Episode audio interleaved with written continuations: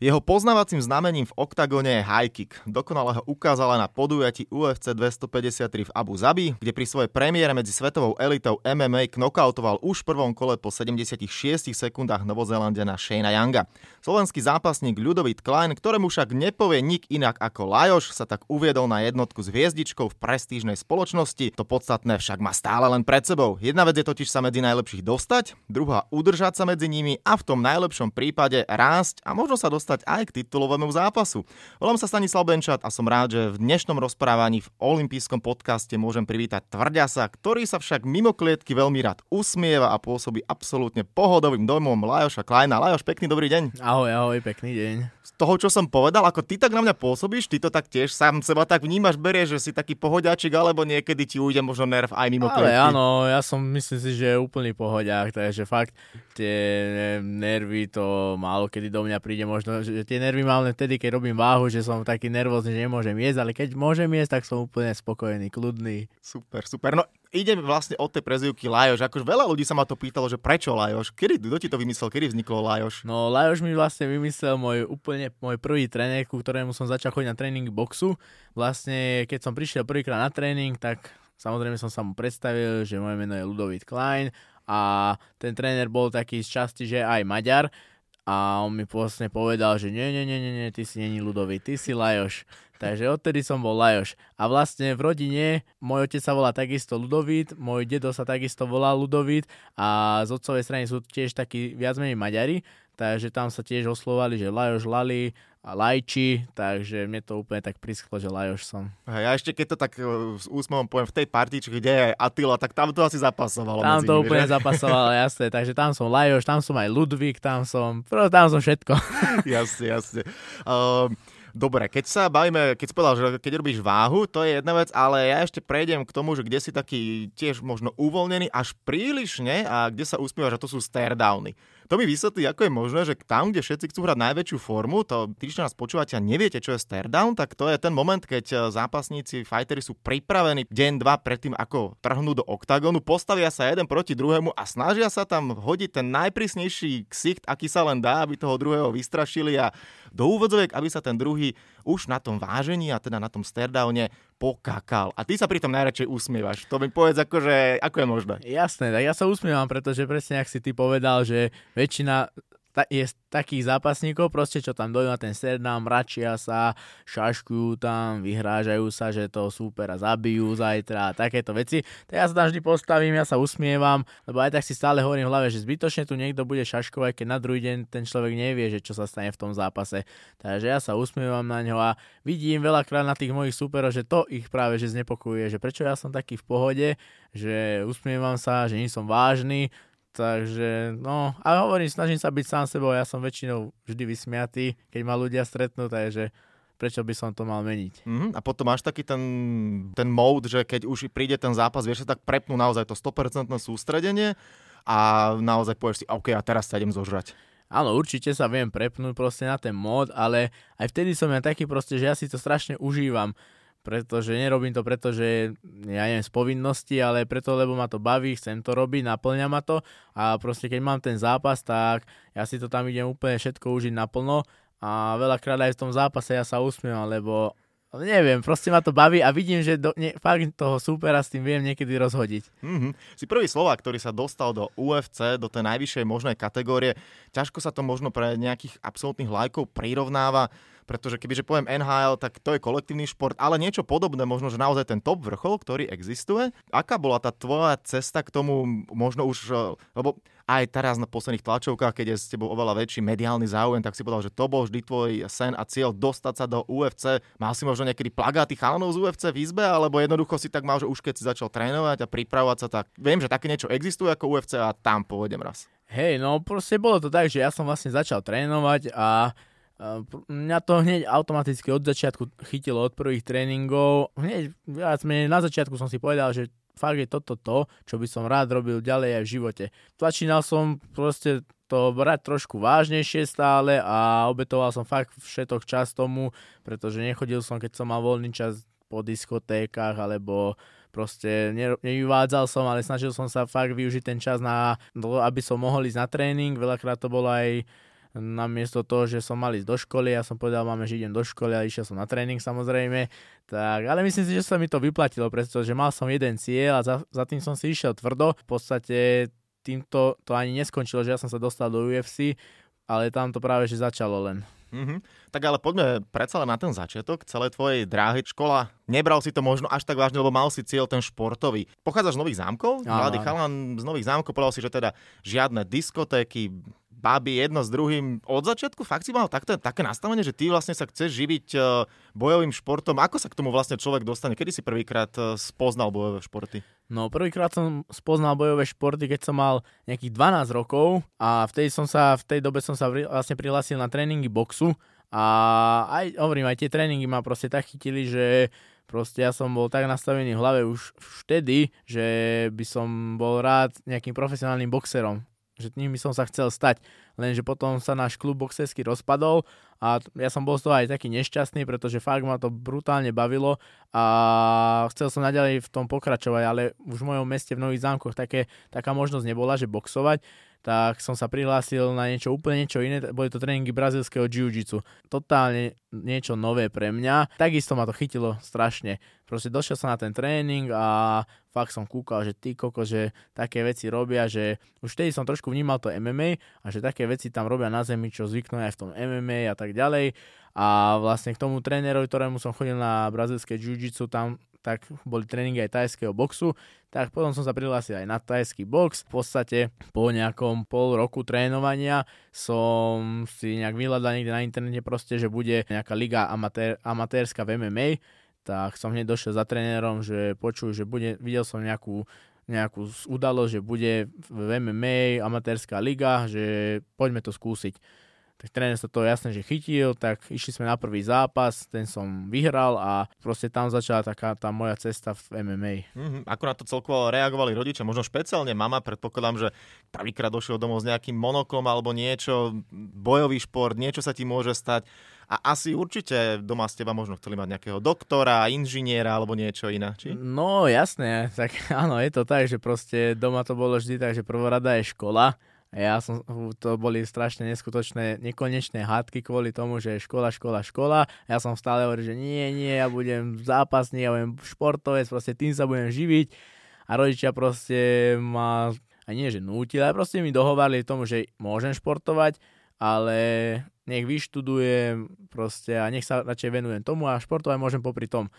A samozrejme, ja som bol tvrdohlavý, ja som stále nie, ja som radšej išiel poza školu, išiel som na ten tréning a, a tak vyplatilo sa to, vyplatilo sa to myslím si. A aj keď akože to nie je nejaká rada aj pre nejakých mladších e, chalanov, čo by chceli tiež byť nejaké MMA zápasy, nebudú teraz chodiť do školy, ale proste ja som to tak mal nastavené, že fakt som vedel, že čo chcem a išiel som si za tým. Mm-hmm, takže žiaden predmet nejako ťa veľmi extrémne nebavil, alebo možno nejaká aspoň geografia? Á, akože moc nie, no. Neviem, ktorý predmet by som povedal, že by ma bavil, ale tak akože vyštudoval telesná. som stred... No, telesná, hej. Aj to bola taká telesná, že to škoda reči. Ale zase rodičia, napríklad keď som sa prihlásil prvýkrát na tréning boxu, ešte úplne na začiatku, tak vlastne ja som to nejaké prvé dva mesiace tajil. Nedopovedal som doma, že chodím na tréning boxu a potom som sa vlastne musel priznať, pretože nevedel som platiť už členské, nemal som peniaze, tak som musel vypýtať od rodičov a samozrejme chceli vedieť, že na čo mi to je. Tak som sa potom vtedy priznal, a akože neboli z toho nejak extra nadšení, ale brali to tak, že dobre, že chodím na tréning boxu, že predtým som chodil na tenis, vydržal som tam mesiac, predtým na futbal, tam som vydržal týždeň, tak to možno tak brali, že dobre, trošku si potrenuje a že prestane to baviť. Ale no mňa to úplne br- strašne chytilo a potom postupom času to videli už aj oni a už to brali tak, že mm, ma v tom viac menej podporovali. Mm-hmm. Ako reagovali všetci tvoji kamaráti, spolužiaci, keď zrazu videli, že dobre, party je možno nejaký type, ktorý trošku možno už má väčšie ramená, respektíve vie sa oháňať? Akože ja som bol vždy taký vlastne, keď som sa prihlásil na tie tréning boxu, ja som mal 48 kg. Ja som vyzeral jak okay. pierko. Ja som vlastne úplne tú malú váhu ale práve, že ma tam dotiahol môj spolužiak na základnej škole, pretože on s tým začal prvý. On mi hovoril, že proste dojde lajči, že dojde si zatrénovať, vyskúšať, uvidíš, možno sa ti to zapáči. Tak som vlastne išiel na ten tréning raz a jak som ja začal, on vtedy aj prestal. Potom ja som s tým pokračoval a akože boli s tým, proste, moje okolie s tým bolo stotožnené. A ja som nikdy nebol taký, že ani som nevyzeral nejaký žo, že nebezpečne alebo niečo. Ja som bol taký nenápadný, trénoval som si a tak to išlo postupne, no. Mm-hmm, tak mal si niekedy strach, eh, keď si chodil na tréning, alebo už keď bol nejaký fight, eh, predsa len robiť bojový šport nie je sranda a neviem, ako to bolo napríklad hlavne v tých začiatok, začiatkoch s nejakými zraneniami, či sa ti niečo nezlomilo alebo niečo nepríjemné sa nestalo to vie veľakrát športovca odradiť. Nie, ani by som to ja nenazval, že strachom proste. Ja som bol vždy taký, že keď som išiel na tie tréningy a boli tam starší chalani, čo už dlhšie chodili, väčší, starší, mne sa práve že to páčilo, že keď som náhodou že dostal a mal som na druhý deň monokel alebo niečo také, tak ty kokos, som bol najväčší frajer, že ty kokšo, že jak vyzerám, že mne sa to ľúbi. A akože ono to je dodnes, že proste to s tým športom ide, na to si treba zvyknúť, takže nejaká jazva alebo monokel, takže to proste to tak, to k tomu patrí. A ešte sa hovorí, že aj baby na to letia. Ja viem, že ty si šťastne zadaný teraz, ale, ale asi to ja bolo som niekedy, nie? zadaný, ale tak tak určite je taká skupinka báb, ktorým sa to páči, no. Jasne.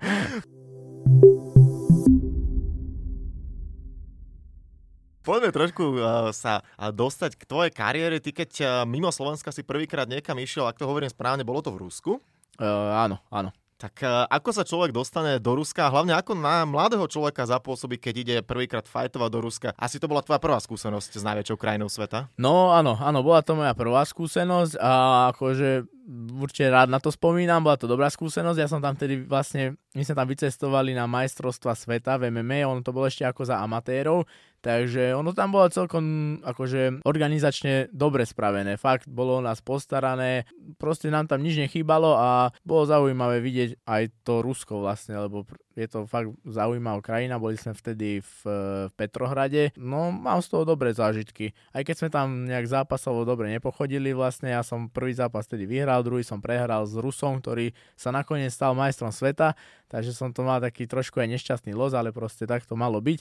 Ale určite mi to dalo veľa skúseností, mám z toho dobrý zážitok, že som to bol aspoň pozrieť v tom Petrohrade a akože celkovo sa mi tam ľúbilo. A tak to ste vychytali super destináciu Petrohrad je krásne mesto, Nevský prospekt, ten mám prechodený z hora z dola, tam, tam je prakticky všade, čo pozera, to je áno, výklad áno, Ruska. Áno. Hej, ako to ani nás... nie je Rusko kvázi, pretože to je európska krásna metropola. Hej, presne. Super. Keď na Slovensku Palo Neroda spoločne s Ondrom Novotným, alebo teda v československom priestore. Vytvorili OKTAGON a oveľa viac ľudí začalo spoznávať svet MMA a chalanov, ktorí sa tomu venujú jedno s druhým, nastal obrovský boom. Ako je ty vnímaš to, čo sa za posledné mesiace a roky stalo, že možno pred 5-6 rokmi iba tí skalní fanúšikovia poznali zo pár mien, vedeli nejaké mená a dnes máte obrovskú základňu fanúšikov, ľudí, ktorí môžu k niekomu vzhliadať, už vidia a poznajú, áno, síce je to aj krvavý šport neraz, ale nie je to už brané tak, že Ježiš Mária, vy ste iba nejakí vyvrheli, čo sa fakt, že mlátia, ale sú za tým príbehy, lebo chalani ako som povedal, Ondro a Palo to robia výborne a nie je to len o športe, je to show, dostávajú príbehy k ľuďom, k fanúšikom. Hej, no akože Octagon tuto na domácej stene vlastne aj v Česku spravil obrovskú robotu v tom, že to MMA posunulo neskutočne dopredu, čo sa týka priebehu, ja neviem, troch rokov, dajme tomu. To bolo neskutočné, no, že tie turnaje vlastne, ktoré spravili, sa stále dostali viac do povedomia ľudí a už ľudia to prestali vnímať to, aj nás prestali vnímať ako nejakých bitkárov, že tam idú, proste tam teče krv, bijú sa hlava, nehlava, ale už to berú športovo práve, že tí ľudia a radi sa prídu pozrieť na tie zápasy aj priamo do haly, pretože Octagonu sa podarilo vypredať vlastne tie najväčšie haly, ktoré tu máme na Slovensku, ale aj v Čechách, takže myslím si, že spravili neskutočnú robotu a ak tom budú pokračovať, tak do budúcna sa môžu stať fakt z jednou najlepších organizácií v Európe. Mm-hmm. Ako to celé pôsobí a vplýva na teba keď si bojoval tu u nás, ešte keď boli fanúšikovia, teraz si bol teda v UFCčku, žiaľ, fanúšikovia tam neboli, pretože žijeme pandemické časy koronavírusu, ale uh, ten celý boom, čo okolo toho celého je, ako sa hovorí, teba to baví, ty si to užívaš? No mňa to extrémne baví, ja to ne- veľmi zúžívam. Proste keď sú tam tí fanúšikovia, tak hlavne ja mám takých fanúšikov neskutočných, že proste hoci kde, kde som mal zápas, aj keď to bol v oktagone, proste v hoci ktorom meste, tak tí moji ľudia za mnou prišli a takú podporu mi tam spravili, že to bolo niečo neskutočné, aké by som zápasil fakt, že doma.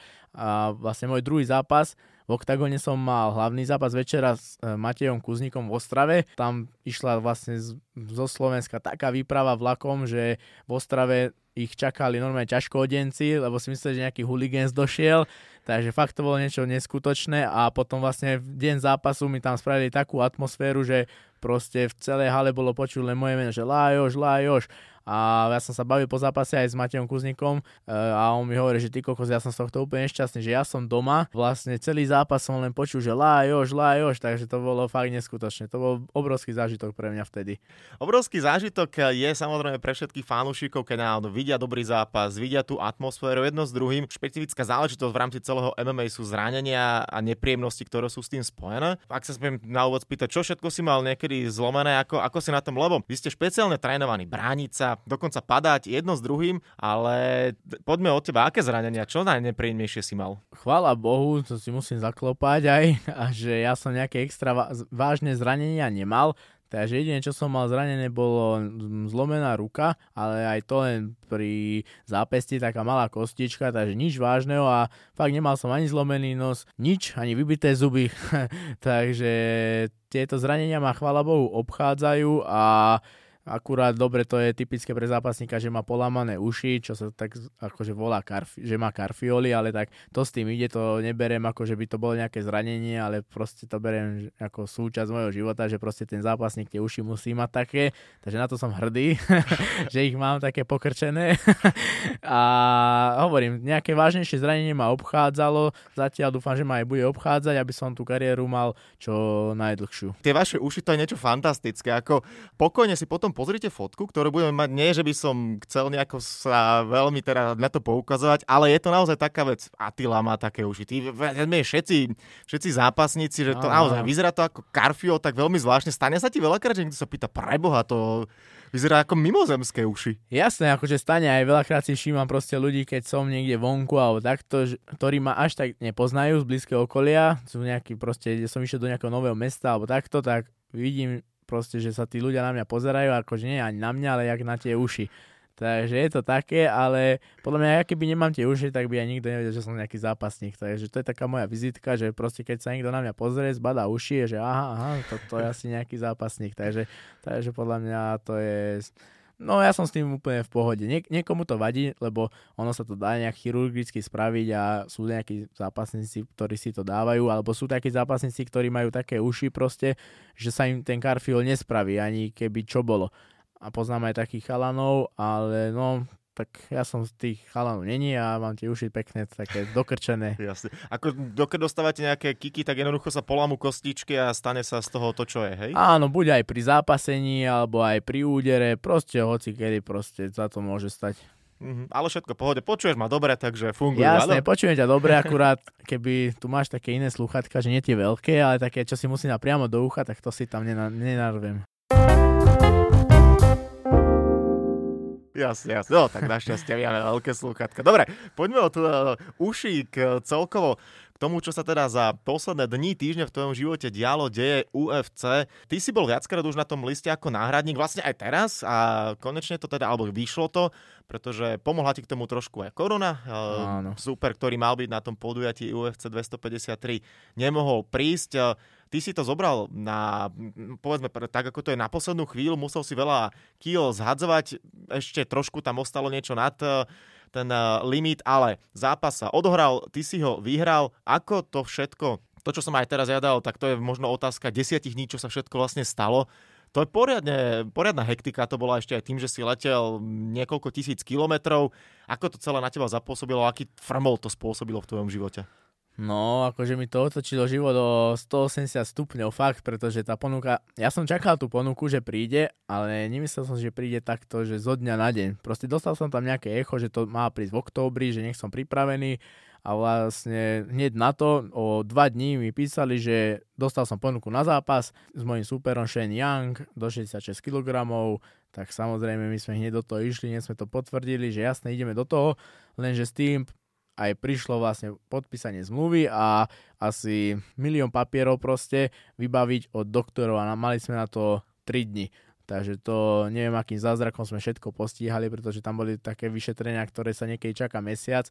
Takže som veľmi rád, že to všetko dopadlo dobre a vlastne hneď o pár dní na to sme už leteli do Abu Dhabi a tam sme museli dva dní v karanténe a potom začali také mediálne povinnosti, ale proste ja som si to všetko užíval aj tých doktorov, vedel som, že som už bol tak dobre pozitívne naladený, že viem, že už je to potvrdené, že ideme tam, tie nervy alebo stresy som vypustil z hlavy, aj keď to bolo také, že fakt, že len tak tak a proste som si to užíval všetko. Mm-hmm. Celý ten tým okolo UFCčka je to obrovská masa, neboli tam žiaľ fanúšikovia, ale celkovo od producentov, kameramanov, x milión, tak ako hovoríš, doktori, všetko, ako to na teba zapôsobilo, že taký uh, MMA Hollywood No veľmi dobre to na mňa zapôsobilo, fakt som bol z toho milo prekvapený a až tak som to nečakal, že to majú premakané, ale fakt my sme tam došli, vystúpili sme z lietadla, na letisku nás čakala už pani, ktorá nás brala. Cez všetky kontroly sme mali prednosť, proste všade, kde sme išli, len hovorila, že UFC, UFC, UFC fighters,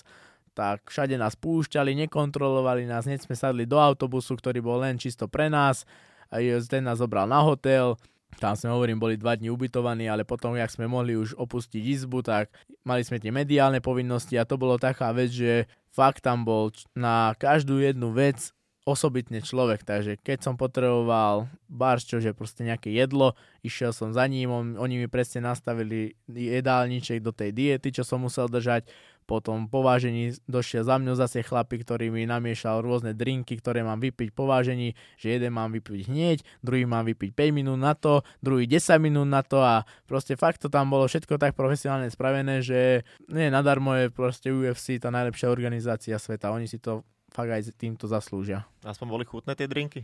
No, boli, bolo to chutné, pretože vlastne ja som bol úplne dehydratovaný a sladké som nemal proste veľmi dlho už a tie drinky boli práve také už trošku sladšie a proste bola to voda a ja som sa neskutočne na to tešil. Mm-hmm, no a potom už keď uh, samotný zápas uh, Octagona, keď je počuješ potom hlas Brucea Buffera, ako hovorí tvoje meno, vnímal si to všetko a že wow, že toto no, je ono, toto je ono. To som presne vnímal strašne proste, že aj to som sa veľmi potešil, že on mi bude vyhlasovať môj zápas, lebo to som si aj tak dávnejšie, ešte keď som nebol ani v UFC, hovoril, že toto by som raz chcel, aby som tam stál a Bruce Buffer mi vyhlasoval meno.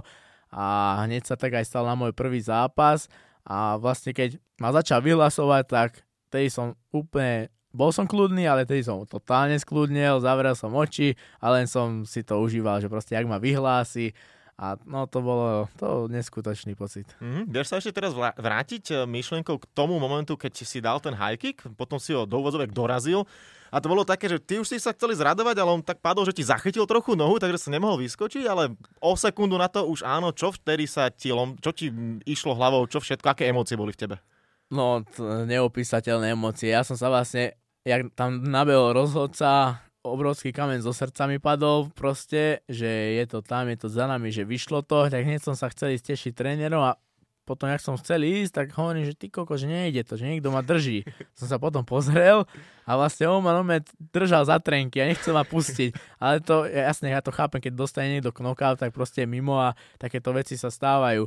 Tak potom nás rozhodca už oddelil a ja som sa už mohol ísť tešiť, ja som tam kričal, sám sebe som kričal, že áno, že to je ono, že je to tam. Sám som sa pozbudzoval, ale fakt to boli také emócie do mňa vošli, že asi bez toho by to nešlo a No, hovorím, že na, to bude, na tento moment budem v živote spomínať asi po celý môj život. Paráda. Čo potom ako taká nejaká mini oslava, čo ste si mohli dovoliť dať, lebo predpokladám, že aj potom asi nejaké veľké hajrary sa tam nemohlo odohrávať, keďže sú tam aj, predpokladám, že aj tam boli nejaké prísne bezpečnostné opatrenia. Áno, áno, brali to tam tak dosť vážne, tie opatrenia tam boli dosť prísne a vlastne oslavy tam nejaké neboli, my sme po zápase hneď museli ísť na hotel a ostatné zápasy, keď sme chceli, sme mohli pozerať už tam na izbe, takže tak sme aj spravili, že sme na izbu, dali sme sa dokopy, zapli sme telku a objednali sme si proste strašne veľa jedla a to bola taká oslava, že sme si objednali pizzu, burger, hranolky, všetko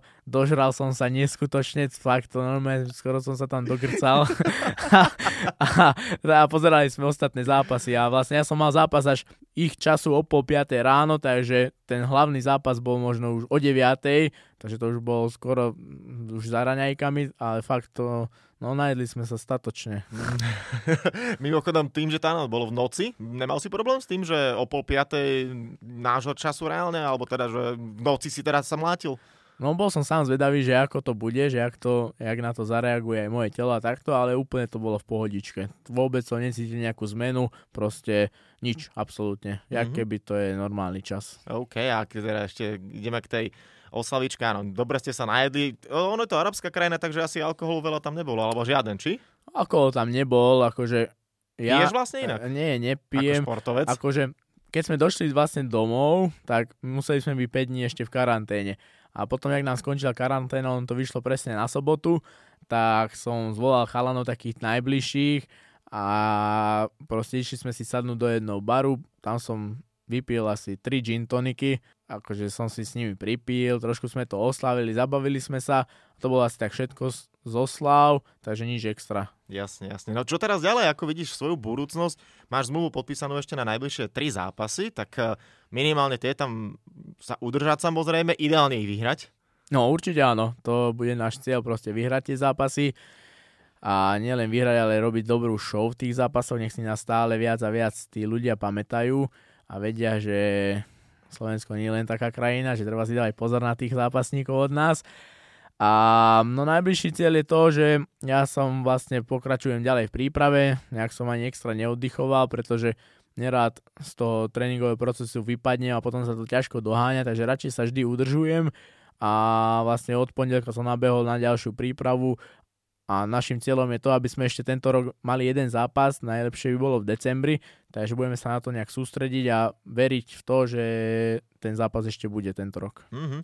Cítiš už teraz, že ten mediálny záujem, ten je zrejmý, ale celkovo aj taký možno ten spoločenský, že predsa len tvoje meno už trošku viac stúpa, zarezonovalo, za, viac rezonuje, viac ľudí ťa asi aj pozná. Neobávaš sa možno trošku, že ťa to zomelie? Lebo pôsobíš super, akože vyrovnanie, že nemyslím si, že sa to stane, ale že či aj ty náhodou sám sebe si povedal, že OK, stále treba ostať nohami na zemi, pretože toto je naozaj, ako sa rozprávame, len začiatok ale musíš byť pripravený, že jednoducho teraz, ako sa hovorí, možno Lajos Klein vybehne aj z chladničky, lebo bude po tebe určite veľká poptávka. Akože je to tak, ale no aj som si povedal proste, že áno, že zo, treba zostať nohami na zemi, pretože dobre, dostal som sa do UFC ako prvý Slovák, je to fakt úspech veľký, aj pre mňa, aj pre celé Slovensko ešte sa mi ten zápas aj podarilo vyhrať, ale ja to tak beriem, že proste mám tam ďalšie ciele a ďalší veľký sen sa prebojovať čo, čo najbližšie k tomu titulu, takže beriem tento zápas ako taký prvý krok a že som sa viacej trošku o jeden krok priblížil vlastne k tomu, tomu vysnívanému opasku. Takže nejak, že by mi to stúplo do hlavy alebo volať čo to určite nie. Ja som hovoril aj proste trénerom aj môjmu týmu, že dobre, tieto veci si chcem čím skôr vybaviť, tieto mediálne povinnosti a takto a fakt sa chcem vrhnúť už do tých tréningov, pretože mám ešte väčšiu motiváciu ako doteraz, proste trénovať, makať na sebe, zlepšovať sa a aby som aj ten ďalší zápas vedel ukázať aspoň taký výkon ako naposledy, ak nelepší. Pecka. Tak, budem ti samozrejme aj ja držať palce. Olympijský podcast sa pomale, ale isto bude chyliť ku koncu, ale patria k nemu dve rubriky a neminú ani teba. Prvá je spojená s jedlom. Mm-hmm. Aké máš obľúbené raňajky, bez čoho si nevieš predstaviť začiatok dňa, možno nejaký aj raňajší rituál, ak niečo také máš? Nie až tak často raňajkujem, pretože keď idem na, na, dajme tomu na ranný tréning, tak predtým ne, nejem a väčšinou keď dojem z tréningu, tak sa už chystám na ten obed, ale keď už to vyjde tak, že že si môžem dať nejaké raňajky, tak čo aj viem, sú to asi také obyčajné, že vajíčka, zo, strašne ľúbim slaninu ja, extrémne, takže ľúbim slaninu a ovocie, ovocie, mm-hmm. to mi chutí ráno. Super, tak. A ideme na záverečnú časť a to je quiz. Mám pre teba pripravené tri otázočky. Začneme na olympijských hrách a tým, že si začínal s boxom, tak prvú otázku som si pripravil z boxu. No. Box pod piatimi olympijskými kruhmi rovnako sledovaný šport ako už potom ten profesionálny. No a množstvo profíkov začínalo medzi amatérmi a predstavili sa tým pádom aj na olympijských hrách. Ja sa pýtam, ktorý z týchto boxerov, ktorých budem menovať, nezískal zlatú medailu na aha. olympijských hrách, takže z tých štyroch, ktorých poviem, traja majú, jeden nemá. Aha, aha, dobre. Bude to Lennox Lewis, Mike Tyson, Vladimír Kličko alebo Anthony Joshua? No, je to Mike Tyson. Dobre, správna odpoveď. Lennox Lewis ten má zlatú olympijskú medailu v Seoul 1988, Kličko 96 Atlanta a Anthony Joshua doma v Londýne 2012. Tak. Čo som si ale pozrel, tak Mike Tyson, keď mal 17-18, eh, bol v eh, olympijskom týme A ušla mu Olympiáda s Henry Tillmanom, ten potom vyhral napokon doma v Los Angeles zlatú olympijskú medailu a Mike Tyson sa okamžite vrhol na profesionálnu tak, dráhu. Hej, hej, hej. Super, tak prvú otázku sme dali. Poďme na slovenský šport uh, pod olympijskými kruhmi. 9 zlatých medailí získali slovenskí športovci na letných olympijských hrách, takto narýchlo. Akože sú tam aj takí, že ktorí majú multiple, takže viac zlatých medailí. Skús dať aspoň 3 mená slovenských športovcov. Kto získal zlatú olympijskú medailu v letných športoch? V letných športoch? No. uh, nenapadne ma hneď to meno, ale on, on je nejaký bežec. Chodec? Chodec. Máte no, to? Máte dobre, to, no, okay. to som myslel, dobre, nenapadlo dobre. ma to. A teraz môžeme dať nápovedu, lebo tí zvyšní sú vodáci. No tak, no, tak teraz nechcem povedať nejakú blbosť, ale sú to, to nie sú bratia asi. Sú to bratia? Skús. Hokšugnerovci. Sú to bratia, ano. dvojčky, dobre. dobre. to sú bratia.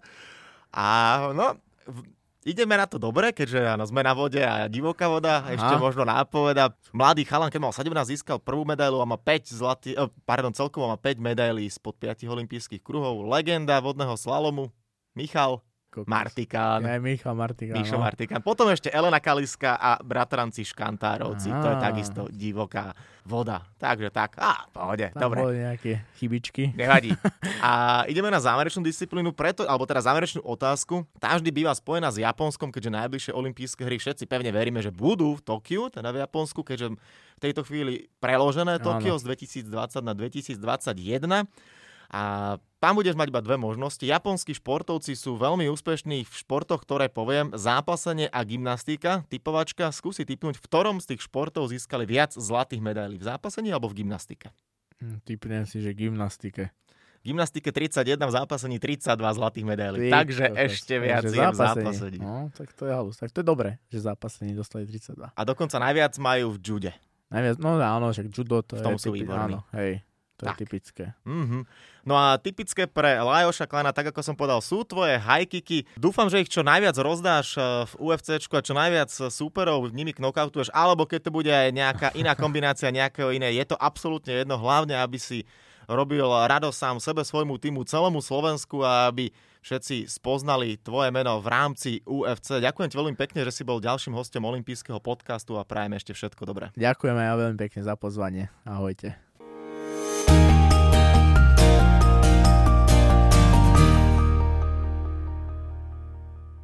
Tak, a to je na tentokrát všetko. Dúfam, že sa vám náš podcast páčil. Prihláste sa na jeho odoberanie vo svojej podcastovej mobilnej aplikácii na platformách Google Podcasty, Apple Podcasty a Spotify. Podcast môžete podporiť tým, že ho odporúčite niekomu z okolia alebo náš podcast ohodnotíte na Apple Podcastoch, veľmi nám to pomôže. Všetky olympijské podcasty nájdete na stránke www.olympic.sk lomka podcasty. Svoje postrehy, názory na aktuálny podcast mi pokojne napíšte na môj mail stanobencat.gmail.com Rovnako tak mi môžete napísať tipy, s kým alebo na akú tému by ste chceli počuť podcast v budúcnosti. Volám sa Stanislav Benčat a budem sa tešiť na vás pri ďalšom dieli. No a nezabudnite, že v útorok sa vám prihlásime znova s novým športovo-spravodajsko-glosátorským podcastom Talksport. Tak teda zatiaľ sa majte a všetko dobré. Olympijský podcast vám prináša exkluzívny partner Slovenského olympijského a športového výboru, spoločnosť Typos, generálni partneri Toyota a 4F, hlavní partneri Dôvera, Bila, Slovenská sporiteľňa, Kooperativa, SPP, Matador a partner Granden.